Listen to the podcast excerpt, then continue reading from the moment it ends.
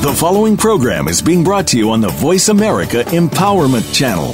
For more information about our network and to check out additional show hosts and topics of interest, please visit VoiceAmericaEmpowerment.com. The Voice America Talk Radio Network is the worldwide leader in live Internet talk radio. Visit VoiceAmerica.com. The views and ideas expressed on the following program are strictly those of the host or guests and do not necessarily reflect the views and ideas held by the Voice America Talk Radio Network, its staff, and management.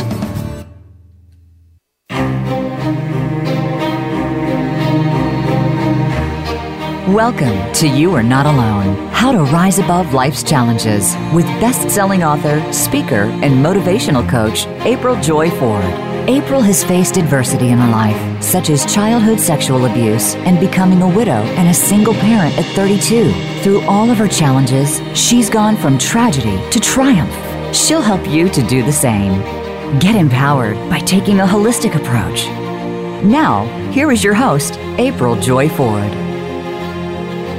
Welcome. I'm April Joy Ford here on another episode on You Are Not Alone How to Rise Above Life's Challenges. You guys, I know I love to start out um, with each and every show, welcoming our guests and fans and listeners globally because I do recognize and I appreciate you guys seeking answers and solutions to all of your situations and setbacks. And I'm really glad you guys tune in each and every week to really get some tools and insight to get empowered. So I'll just name a few cities here in the United States. We've got Phoenix listening, Los Angeles, San Diego, Houston, Milton. Oh, both Milton in Wisconsin and Milton in Vermont. Welcome, welcome. We've also have Atlanta, Baltimore, Fort Worth, Bellevue, Omaha, Nashville, San Jose, San Francisco, and let's cross the ocean here.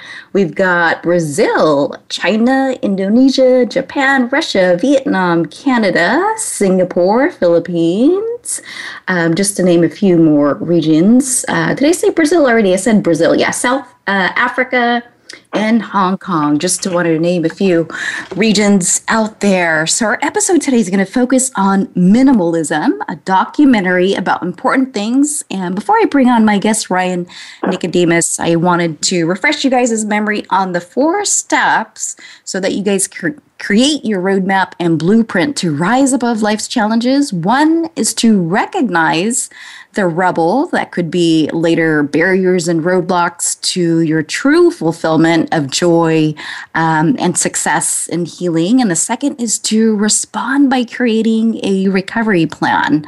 Three is to reevaluate the plan as you continue. And fourth and foremost is really rebalancing the relationships that bring meaning and value to your life. And we all know that it all starts within ourselves first to have that healthy relationship with us. So if you're ready to break through your barriers, to take a holistic approach, to find the powerful you and live your best life, get your downloadable uh, roadmap and blueprint at myjoyagain.com or you can text the keyword joy to 38470. So that's my commercial for you guys today.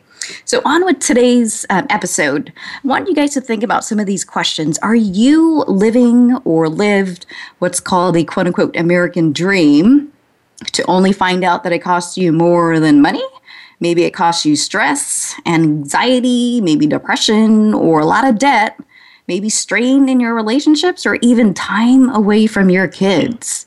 So, how do you really live more with less? our guest Ryan Nicodemus and his business partner, actually Joshua Fields Millburn, shared their journey on minimalism in a documentary about important things. And these guys have been getting a lot of traction in the media lately on this concept, featured on the Today Show, speaking on TED Talk, and now on tour in multiple cities and states from minimalist architects to designers to musicians, businessmen and women, authors, and even families. This film explores various recipes for how to live a more meaningful and deliberate life. Not a perfect life, not an easy life, just a simple one. So let's welcome Ryan Nicodemus to our show this week. Hi, thanks for having me. Welcome, Ryan. So I see that you are on tour. Where are you calling in from today? I am in San Francisco right now, one of my favorite places to be. Nice, nice. Well, I know you have a pretty big following in the audience out there with readers um, who are reading your blog and your website, The Minimalist. But share with our You're Not Alone audience your story on being quote unquote rich and the pursuit mm-hmm. of happiness. How did this all start for you and your business partner, Joshua? Well, you know, I think uh, I think it started from a really early age. Um, growing up in a very uh, poor situation where um, there were there were uh, uh, just just a lot of poverty, a lot of government assistance, um, a lot of drug use uh, in, in in my home. Um, I come from a you know a split home. Um, so you know, kind of, kind of growing up, I, I grew up in this situation where all I really saw from from my my mother's side of it um, was was a lot of poverty and drug use. On my father's side of it, um, uh, not so much on the drug use, but but still um, uh, always him always uh, kind of buying these fixer uppers and and uh, growing up with money problems. I saw this discontent that that stemmed what seemed like was from the lack of money and was from the lack of stuff.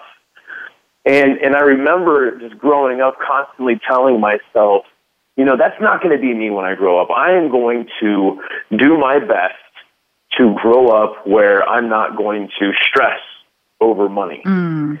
And mm. I remember uh, talking to my my father. He had a small painting and wallpaper business that I I would work with him throughout the summers and stuff of high school. And I remember talking to him one day on on one of these jobs. We were in a in, someone's home, and we we live in Ohio in the Midwest, so there's a lot of nice homes out there. Um, and, and you know they're not super expensive, and, and and I knew that, but I didn't really know how much a house was. You know, I'm just trying to learn growing up, and I asked my dad uh, as we're sitting in this very nice home where you know everyone looks the pictures on the wall. Everyone looks happy. They've they seem like they have everything they want. The home is is, is clean, and and I asked him, you know, how much do I have to make to own a house like this? And he goes, son, if you could make fifty thousand dollars a year, you could probably have a house like this. So that is that is what I sought out uh, to do, and um, eventually, um, uh, my my best friend Joshua, who who we've known since we were fat little fifth graders, um, eventually he he hired me on to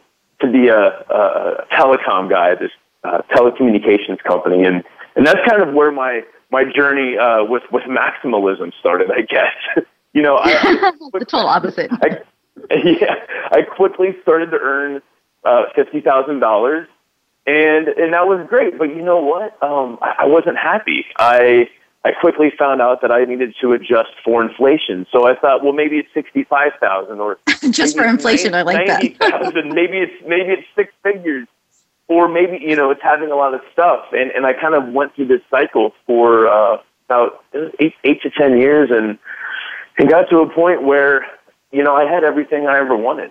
I, I had everything I was supposed to have, um, but but I was not happy, um, and it was really um, it was really strange for me um, because you know if you were to tell like my 18 year old self what my 28 year old self was going to have, I would have been like the most excited 18 year old, like wow, I'm going to have all that stuff. But you know, I had a 2,000 square foot condo, three bedrooms, two bathrooms. Uh, two living rooms. I had no idea why a single guy would need two living rooms, but but yes, on the outside I had it all, and um, I, I instead of having happiness, instead of having contentment, I had a lot of uh, I had a lot of stress. I had a lot of anxiety. I had a lot of debt, and mm-hmm. it got to a point where I, I knew something had to change.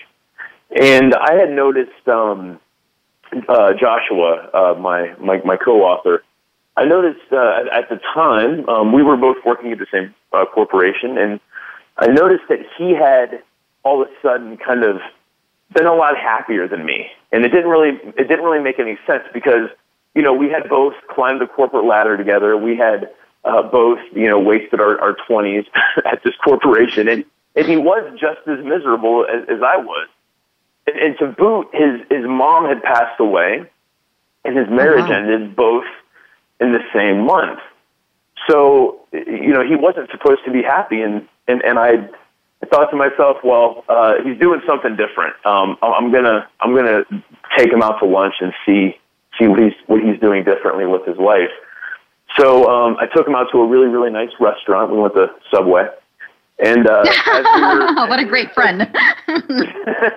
as we were sitting there uh, eating eating our food, I looked up at him and I'm like, Josh, what is going on with you, man? Why the hell are you so happy? And he spent the next 20 minutes uh, telling me about this thing called minimalism. You know, I, I, I hadn't really heard of the concept. Um, I thought he was going to tell me uh, something about, you know, some kind of antidepressant that his doctor had put him on. Um, I was looking for some kind of, you know, magic pill. And, and he was talking about simplifying his life. He was talking about getting rid of the superfluous things in life to make room for what was most important. And, and that really uh, appealed to me. But, you know, not only that, he showed me this whole community of people who, who called themselves minimalists. He showed me this guy named Colin Wright. He was this uh, entrepreneur who traveled to a new country every four months uh, based upon the votes of his reader, and he had nothing with him but a backpack. And, you know, I didn't want to be like a peripatetic writer or uh, be like a full time traveler, but I did really appreciate how this thing called minimalism helped Colin to travel the world. And then he introduced me to people like uh, Courtney Carver, who was a 38 year old uh, wife and mother to a teenage daughter in Salt Lake City. And uh, there was this guy named Joshua Becker who was a 36 um, year old husband and father of three with a you know full time job and a car and the house mm-hmm. in the suburbs. And uh, finally, he showed me this guy named Leo Babauta. Now, this was he was pretty impressive to me. He had he has uh, six kids, so it's his wife and six kids, and uh, they're this minimalist family. And, and what I noticed about this community of people is that they shared two things in common. Uh, first, they were all living meaningful lives. They were passionate and purpose driven. They they seemed much richer than, than the uh, you know so-called rich guys I worked with in the corporate world. Mm-hmm. And second, they attribute their meaningful lives to this thing called minimalism. So I was like, all right, I'm in. Great. I look at Josh and I, I and, and I just kind of excitedly announced, like, all right, man, you know this this sounds really cool. Um, I, I love the concept. I'm in. I want to be a minimalist. Now what? Now what do I do? I didn't know really where to start. I didn't want to.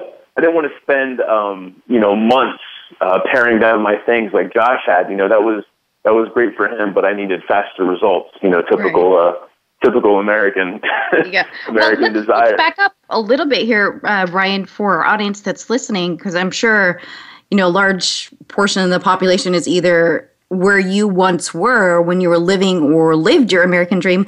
But you, like you explained your backstory on growing up with a, you know, poverty or drug use, being in that quote unquote poor situation.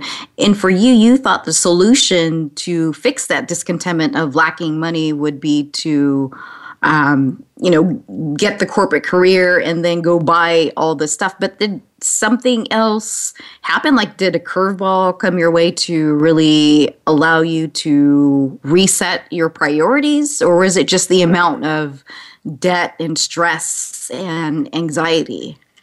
Yeah, I think I think the breaking point for me, April, was um, it was I, had a I had a really bad drug problem, drinking and and and, and uh, rec, uh, drug drug uh, recreational drug use.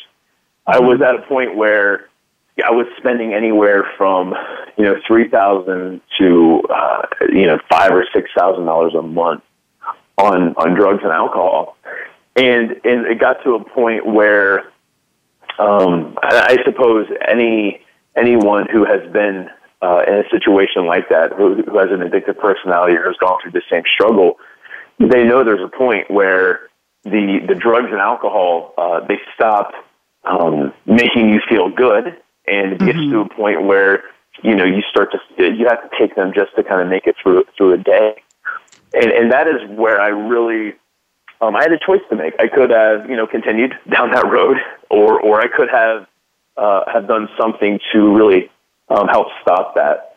And and it started with me um, really finding out what was important in life. What did I want to uh, spend my time on? Because you know, if you would have asked me at the time, hey Ryan, what are your priorities? I would have said, well, my health. You know, that's definitely my priorities, or my relationships. Those are those are those are my priorities. I really want to make sure that you know I got a good relationship with my my folks and my friends and, and the rest of my family.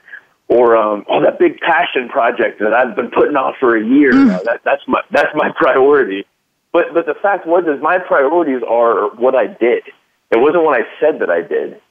And and I really needed to gain some leverage to figure out how to how to uh, actually make my priorities my actual priorities. So when this thing when this thing minimalism came along, that's you know that's when I, I thought to myself, great, this is a chance for me to take action. This it's funny. Um, you you talked about in the very beginning. I love those four steps that you have about you know how someone can can kind of live the, the life of their dreams. Um, and the the second step I believe you talked about was developing a plan. Uh, yeah, respond rubble, by creating so, a recovery plan. Yeah, so I saw the rubble and, and and I and I knew that I had to develop a plan to get out. And um, that's that's what minimalism was for me. It, it kind of helped me form that plan. So you know, when I said to Josh, like, I want to be a minimalist, um, I'm in. What do I do? He, he was like, hey, why don't you know, why don't we uh, you know go through the stuff at your house and see um, you know, what you use. And we were kind of pitching ideas back and forth. And finally, we came up with this crazy idea called a packing party where Ooh, let's dive let's dive deeper into it. Let's um, hold that thought and let our audience um, wait until we come back after the break because I do okay. want to talk about the packing party because I think that is important as your like with your experience of kind of decluttering or simplifying your life. So let's take a quick commercial break and we'll talk about the packing party as Ryan describes.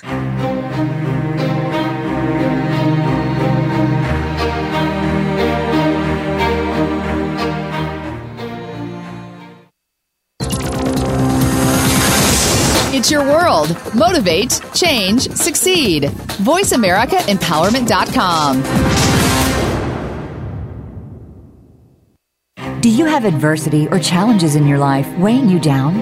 Are you sick and tired of feeling depressed, down, and just plain unhappy? Get yourself out of this rut. Take action. Break through the barriers in your life and gain the confidence that you deserve by downloading the free ebook, You Are Not Alone, at myjoyagain.com. This book will help you to create your own blueprint to rise above life's challenges and discover the power inside you. Start smiling again, enjoy life, and feel empowered that you can face anything that is in front of you. Visit myjoyagain.com for the free ebook or text to 38470 the keyword joy. Should there be more to your life? Do you need a change? Transformation for Success with Dr. Barbara Young will provide empowering commentary each week to encourage you. She will interview successful personalities from movies, television, business, technology, health, and academia. All of them have amazing stories, resulting in transformed lives. You'll learn how to discover real happiness, financial success, and fulfillment to live your highest purpose. Join her on Tuesdays at 12 noon Pacific Time and 3 p.m. Eastern on the Voice America Empowerment Channel and a replay Fridays at 12 noon Pacific on the Voice America Women's Channel. Change your world Change your life. VoiceAmericaEmpowerment.com.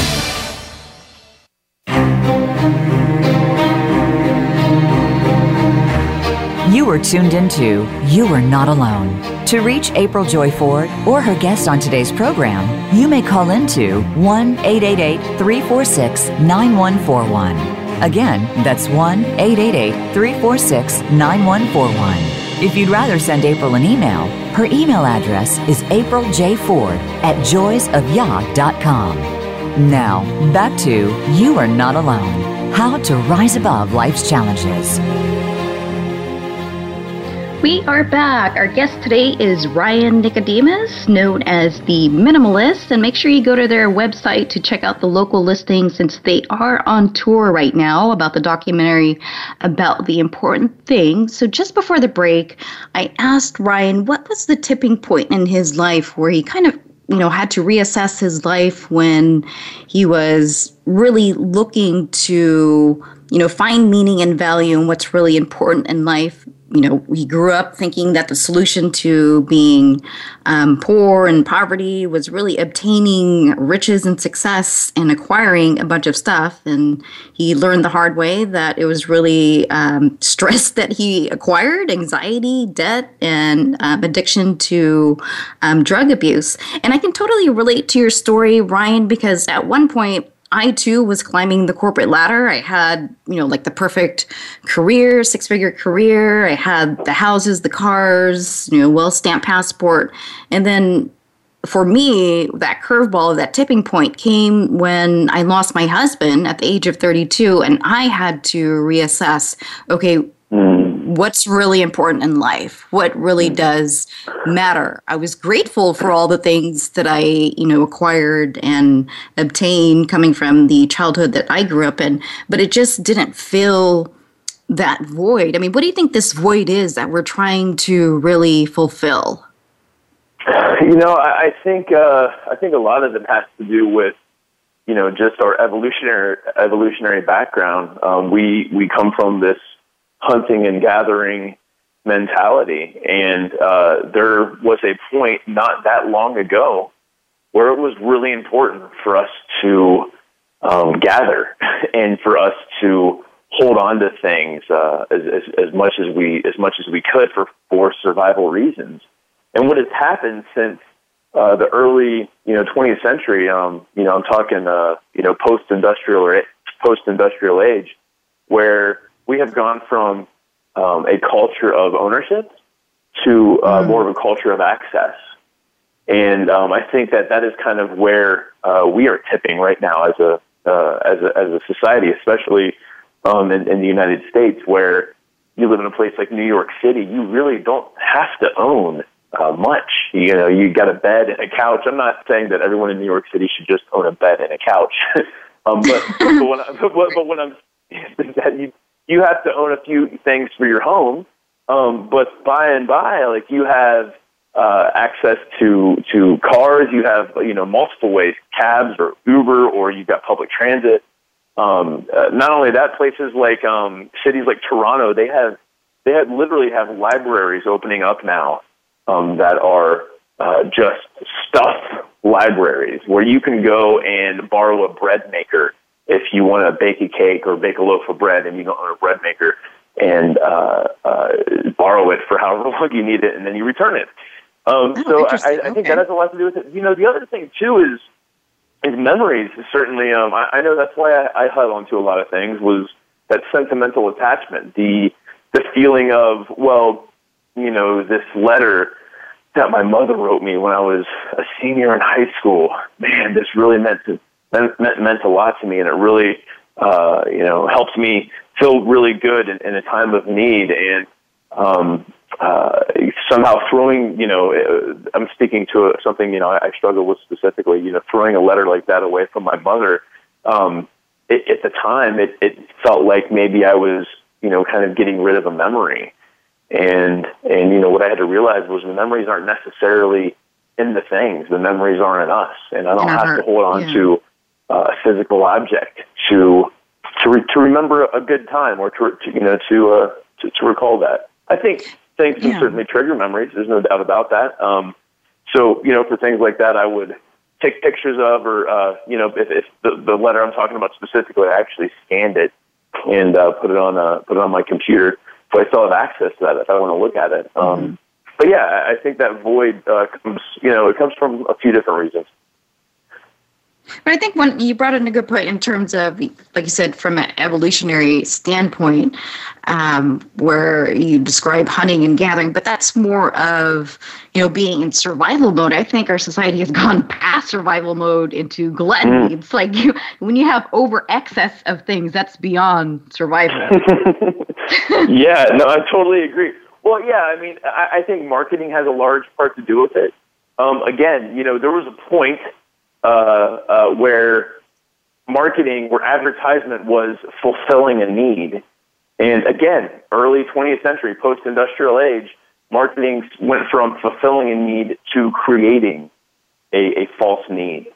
And, and I certainly think that um, that's one of those, uh, another thing that can create a void. I mean, how many times do you need to see a commercial where there's a luxury car where a husband, you know, gets his wife a luxury car in the driveway with a big bow wrapped around it for Christmas?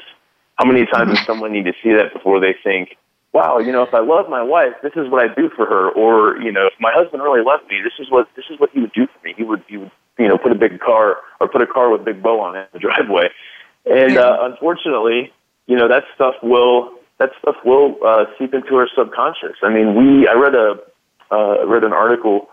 This was a 2014 article. Um, I believe it was in the New York Times. Uh, who talked about how we see about five thousand, five thousand advertisements a day. It's more than a million a year, and and certainly uh, seeing that that much advertising is going to have some effect on how we look towards our own lives and how we look towards things. Mm-hmm.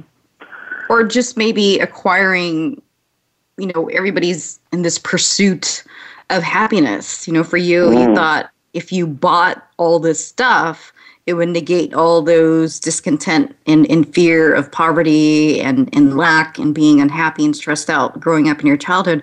But to me, um, happiness, I think happiness is great. You know, we're all human beings, we're, we're emotional, we experience sadness, happiness, grief, and all those ranges of emotions. But to me, happiness really is mediocre.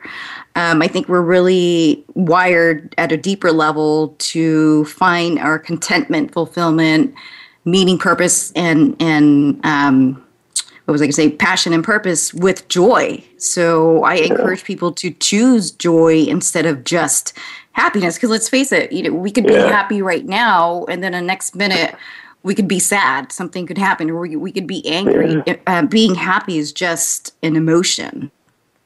Yeah, I could not agree with you more, April. You know, I think some of the most, uh, or I, I think the most uh, dangerous trap that I have fallen into in my life is that pursuit of happiness, chasing mm-hmm. happiness.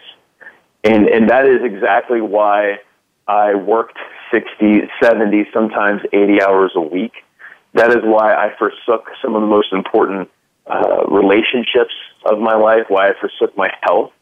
It was all in the pursuit of that, that happiness Mm-hmm. And I mm-hmm. agree that happiness is more of an ephemeral, um, it's more of an ephemeral emotion. We are, you know, we're not meant to live in the manic, right? Like if we were right. a roller coaster.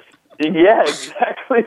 I mean, if we were meant to, you know, or if we were happy 100% of the time, you know, if you were to like uh, use like an X Y graph and, you know, X being time and Y being the level of happiness, if you start really high on that Y side of it, uh, really happy, and you know, let's say a 10 out of 10, and you stay that way for a week or for two weeks, that's uh, that's uh, eventually going to become someone's normal.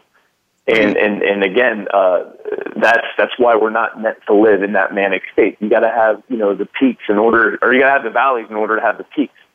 So mm-hmm. happiness for me it's it's not um, you're right it's not the point. I think i think living a meaningful life i think that for me that is the point. That is what i strive after. And happiness is a is a byproduct of living a meaningful life.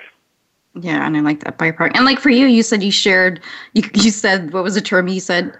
You adjusted for inflation. So basically you oh, were yes. still trying to acquire right. more. Like oh maybe if i had if i bought this electronic you'll be happy. You're happy for an instant but no, it's something else. So I'll, I'll yeah, get something else or get more. Yeah, it's, it's funny. Yeah, buying that gadget, it's like you know you get a you get a high off of it, but it's like a cocaine high where it doesn't last really that long past the checkout line. It's, yeah, uh, it's it's a never ending pursuit. Um, wow. But yeah, I'll tell you, when I had that packing party, that is really where. That's really where. Yeah, tell us um, about the packing party. What, what is it? Yeah, that is really where my perspective changed. So Josh and I well, we decided to we decided to pack up all my stuff as if I were moving, and uh, we would I would unpack things as I needed over the next three weeks. So Josh literally came over and he helped me pack up my clothes, my kitchenware, my towels, my TVs, my electronics, my framed photographs and paintings, uh, my toiletries, uh, even my wait, furniture. Wait, let me get this straight. You packed, but you weren't moving because I, I hate packing and unpacking when I do move no, that's exactly that's exactly it. So we called it a packing party. See, you know, if if Josh would have said, "Hey, I'm going to come over and pa- help you pack up all your stuff," that wouldn't have like been very appealing. But if you put the party, you know, if you put the word party at, uh, at the end of anything, it makes it sound way more fun. so and that you, know, you had a friend to help you with it, so that's that's a good friend. yeah, yeah. So you know, um, after about nine hours and a few pizza deliveries, we had all that stuff packed, and uh, uh, again, we were just pretending like I was moving because the idea was over the next three weeks, if I was miserable, you know, if I was just like really, really upset that all my stuff was have my paintings where I wanted them, and I didn't have, you know, my accoutrements uh, laid out, you know, along the fireplace and along the the sofa table and the coffee table. You know, if, if I really wanted that stuff back, the idea was like I could totally go and unpack everything if I really, really needed it. Uh, if I wanted, if I wanted to go back to my old life. But the idea was to really understand what am I using? What am I actually? Uh, uh, what is actually um, adding value to my life? And oh yeah, I'm sure some of us can look at our garage now, and I'll speak for myself. If I haven't used whatever's in those boxes, I tend to donate it. But for me, I don't know how it works for everybody. I kind of have to go through stages. Like I'll keep it there and then I'll get rid of it for a few months and then I'll go through it again. it's not, I just can't purge all at once. That's too much oh, of a oh, man, withdrawal. Like, that's the most dangerous thing you can do with a box that's been sitting there for six months. because it's like you know that if someone you know gave that box away, a friend you know took it in the middle of the night and, and you know thought they were doing you a favor and donated everything. There's probably nothing in there that you would want to you would really want to hold on to. But when we go back through it, there's always like there's always something in there to be like, oh, you know what? I might need that that second or third spatula for my kitchen in case you know one of them gives out or whatever.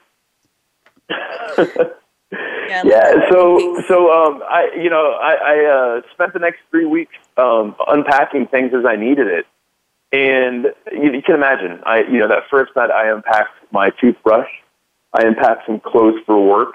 As time went on, I unpacked, you know, some uh, kitchenware. Uh, I unpacked, um, uh, you know, my internet. my, I unpacked some of some of my the furniture I actually used. I unpacked, and um, you know, by the way, all the boxes were like marked really well, so I would know where to go. um, so it was yeah. very easy for me to find my stuff. I had I was very systematic about it, but but you know, by by the end of those three weeks, I had 80% of my stuff still packed up, still in those boxes, just sitting there, unaccessed.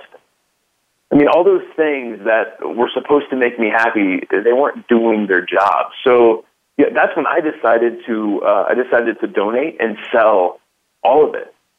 And for the first time in my life, I actually started to feel rich.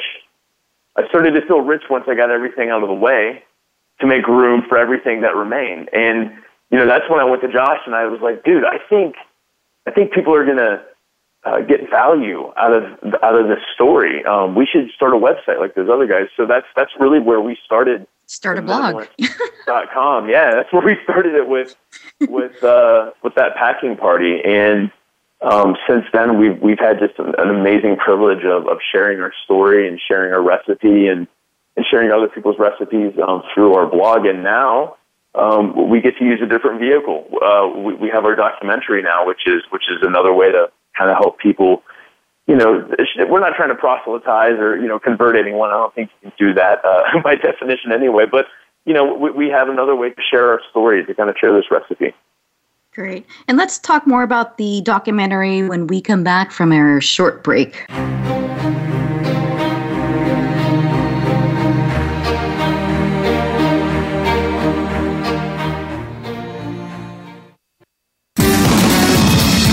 Success starts here. VoiceAmericaEmpowerment.com. It's your world. Joy's Gift is a 501c3 nonprofit that empowers women and youth to transition from tragedy to triumph, from loss or sexual abuse. Our program emphasizes a foundation of developing true self mastery of independence our services provide a support system and infrastructure of wraparound resources for services focused on mental, emotional, and spiritual healing. Restore someone's hope, love, peace, and help them develop self mastery of independence by sharing your gifts with Joy's Gift at www.joysgift.org. That's joysgift.org. It's time to do all of those things that you always said you'd do in your life. What's stopping you? Is it other people, your environment, fear? What could give you a push? Tune in to Raising the Bar with Amy Brado. Our show is all about taking risks and turning them into positives and personal gain. We'll help your inner voice speak up and get you out of that comfort zone. Raising the Bar can be heard live every Thursday at 11 a.m. Eastern Time, 8 a.m. Pacific Time on the Voice America Empowerment Channel. Change your world. Change your life. VoiceAmericaEmpowerment.com.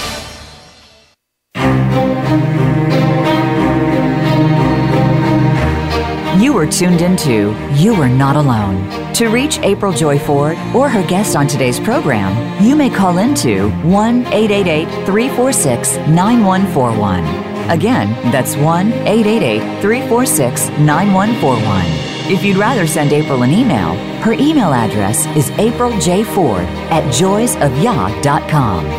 Now, back to You Are Not Alone How to Rise Above Life's Challenges. All right, we are back with our guest Ryan today. So, Ryan, before we talk about the documentary that you guys are on tour on, let's just mm-hmm. clarify and set the stage for our audience that, you know, we're not trying to say it's quote unquote bad to have, you know, things in our lives or even nice things, but we just want to be mm-hmm. aware and recognize, you know, some of our behaviors as far as compulsory consumption or over consum- consumption and really set the priorities or reprioritize on what brings meaning and value to our life. What's really important when it comes to our own health, our own relationships, maybe it's contribution in the community. Um, so let's let's talk about more on the documentary Yeah. and what is it about when you guys are on tour? Um, yeah, you know, I just I'll, I'll just say real quick. Um, I'm really glad that you, you clarified that because the list of stuff that I have isn't necessarily the uh, the, the list that everyone needs to have. Everyone is going to have um, their own recipe, and and uh, you know, Josh and I we, we like to share our recipe in hopes that there are a few ingredients there that people can kind of take and, and use on their own, for sure. But but yes, you asked about the uh, the tour with the documentary, and yeah, right now um, we are we are gearing up to release our film. It actually comes out on May 24th.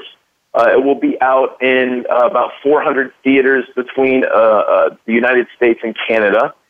And um, yeah, right now we're kind of making the, the, the media rounds and um, just kind of like uh, meeting with with uh, readers and, and people who have um, uh, who, you know who've they've come and seen our book events and stuff before. But but yeah, we're going out and kind of doing this little tour before the premiere of it. If anyone wants to see the film, all they need to do is go to minimalismfilm.com and then they click on see the film and they can search uh, for their city to see where a showing of the documentary is. Or if there's not a showing in their city, um, there's also a way that they can actually request request a screening um, from from uh, minimalismfilm.com after they click on see the film.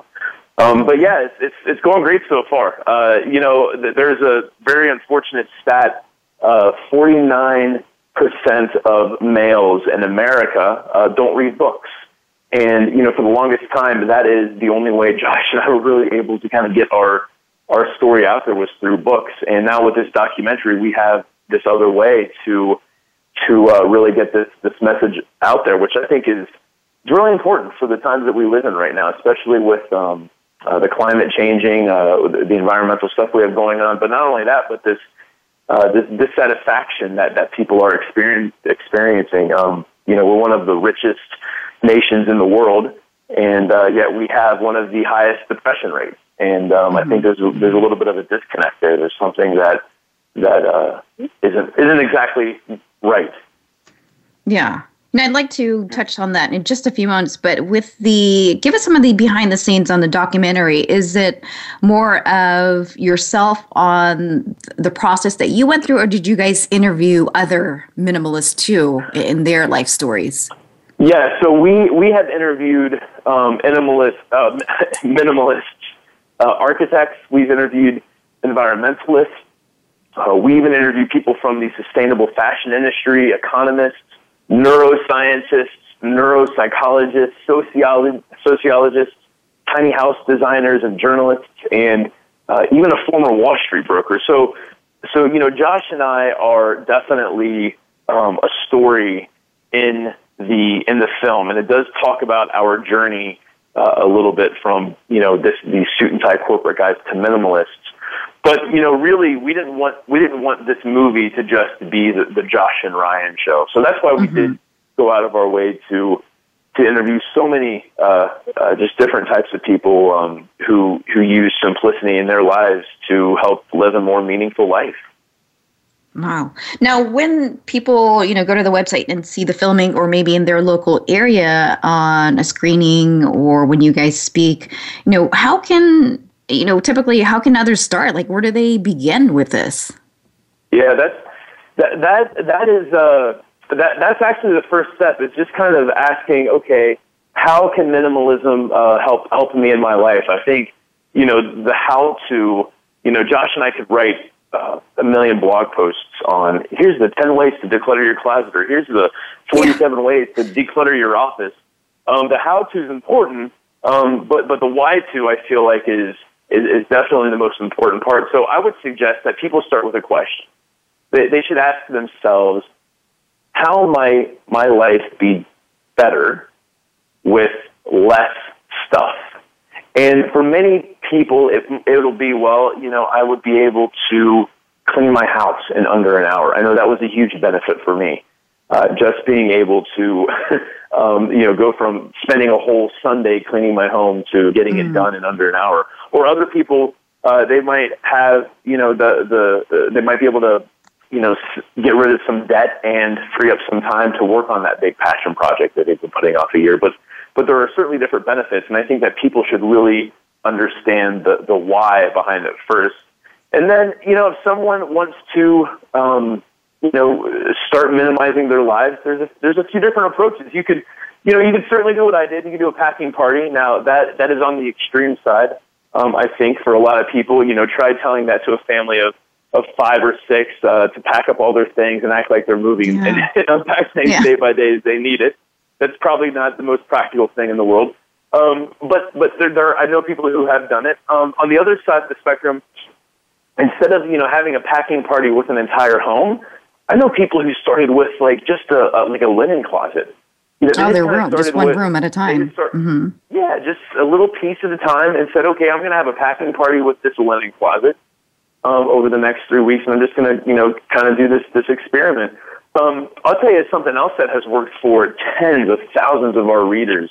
Uh, we have um, something we called uh, we call the, the minimalism game, and um, anyone who's listening can they can read more about this. It's at theminimalists.com slash game, theminimalists.com slash game, and uh, they can read exactly how to play that. But uh, here's how it works. You know, we all know that decluttering is, is boring. Like, you know, no one like wakes up and gets excited about decluttering. So we found a way to uh, make it make it a little bit less boring um, by by uh, adding some uh, friendly competition. So here's how the game works: you find a friend or a family member or a coworker, someone who wants to uh, get rid of some of their stuff too, and you both agree to start on the first day of the month. So uh, May will be over here in a couple weeks. Uh, June 1st is going to be a great time to start. And you both agree to start on the first day of the month. And what you do is you get rid of one item on the first day of the month. And then on the second day of the month, you get rid of two items. And then the oh, third day of the month, three items. Fourth day of the month, 4 mm-hmm. items, so forth and so on. So it starts out really easy, right? You know, on day on day five, it's not that hard. But when you get to day like 18, it's like, oh, I got to get rid of 18 things today, and then the next day 19, and then you get up to day you know 23. So the whole point of the game is, you know, whoever lasts the longest wins. So I've seen people bet, you know, dinners or uh, or, or um, uh, these two best friends, uh, these two ladies. They basically whoever lost had to cook the other one like this really nice mm-hmm. meal for uh, their, their themselves and spouses. So you can pick anything you want. um, so the winner uh, is the person who lasts the longest. But if both people make it to the end of the month, they both win because uh, they would have gotten rid of almost uh, about 500 items.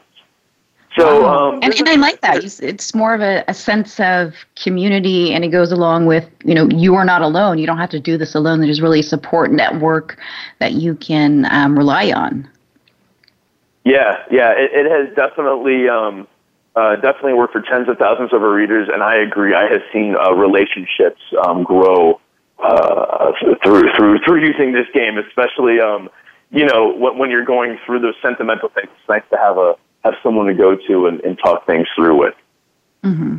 And you mentioned, you know, there's a difference between how to, I mean, that's all the mechanics. You can write down all the five or 10, 20 step process, but the really why to is important. Are you, are you finding that it's, it's beyond just like the mechanics? Because people are really adjusting their mindset, right? Their mindset and their mm-hmm. lifestyle um, to be a minimalist. And what what have you seen with with people's feedback on that as far as their mindset? Yeah, um, you know the the why to is by far the most important part, and and I would say the why to is the most important part with with any any plan. It's like you know um, you can know your outcome, which I think is an important part of the plan too. It's probably the first step is know your outcome and uh, let's say my outcome is to earn a million dollars. Well, okay, that's that's that's a sounds like a, a pretty good outcome. If I don't really know why I want that million dollars, if it's if it's you know only because I want to have a million dollars, um, that's not that's not really a recipe for success. Um, especially when those times come when you know you've got to put in the work to reach that outcome. Um, knowing the why uh, certainly helps gain the leverage. And, you know, I've seen with many people uh, a lot of different reasons why. Um, I know that um, I've seen some folks come out to our events and, uh, you know, they, they've told us how it's, it has saved um, their marriage or how it has saved friendships or how it's helped, um, you know, them focus less on work and, and more time uh, with their kids. Um, for someone else, uh, you know, I, I've had people who were hoarders. You, you know, they they could be on that show hoarders. Oh literally. yeah, yeah. And and um, they were able to ask themselves those important questions and and really uh, understand why they wanted to stop hoarding. Yes, that that hoard feels like a mess, and uh, no one wants to be around that. Um, but you know what? They, they, they can't have friends over because they're so embarrassed of their homes. Or, mm-hmm. um, you know, they, they can't even um, have, have their grandkids over because they're scared, you know, that stuff is going to, to fall on them. So everyone has their own reasons why um, they want to go down this path of minimalism. But, but yeah, that is certainly the most important part, especially to get that leverage to, to take the action. Wow. Yeah, I totally, absolutely agree.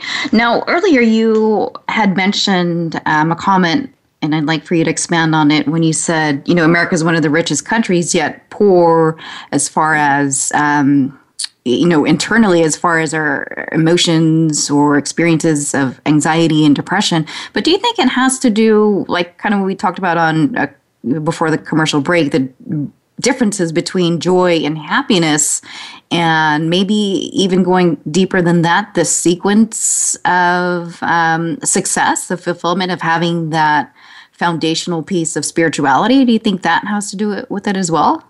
Yeah definitely. I think i think yes when we when we uh, have a a definition of success um, being something along the lines of what we see on TV when it comes to um, you know, whether it's the Kardashians, and I'm not trying to call anyone out here, but you know, if it's something like the Kardashians or, um, you know, some of the reality TV show where, where people look rich and they look really, really mm-hmm. happy, and that becomes the idea of success for people. Um, I, I think that can certainly uh, cause some depression, and I think that there is a lot uh, that that does have you know a lot to do with the reason why people are feeling the discontent. You know, for me, success used to be you know, I wanted to, I wanted to be in control of, you know, over uh, two million dollars worth of business. That was like kind of my goal. I wanted to do that mm-hmm. before, uh, the age 30. Uh, and I did that. It was great. And, you know, I, I managed all these retail stores and um, I had a lot of people working for me and it was great. But, but you know, once I got there, it, it, I didn't feel successful. So I did, you know, have to re reevaluate what, what success was for me. And really, what I have found is I feel successful when when I'm growing and when I am contributing and and when I'm happy. And mm-hmm. and, and when I say when I'm happy, um, to, to be more clear on that, I think because people ask me often, they're like, "What is happiness to you? What is happiness?" And I think happiness is when my short-term actions are aligning with with my long-term values and beliefs. Like that's when I feel like I am mm. uh, living the most uh, the most meaningful life that I can. And and, and again, I like, like I said, you know, yeah. happiness is kind of that that byproduct. Um, mm. But but yeah, certainly um, getting caught chasing happiness or what we perceive happiness to be that can really really get people uh, get people down. Um, the other wow. thing too uh, that you know I think um, had, the reason why people uh, kind of don't feel like they're happy is because they they are hit with those those media messages. And um, I know I was touching on this earlier, but just to reiterate, I mean, when we see, um, you know, uh, these beautiful five thousand a day, you said.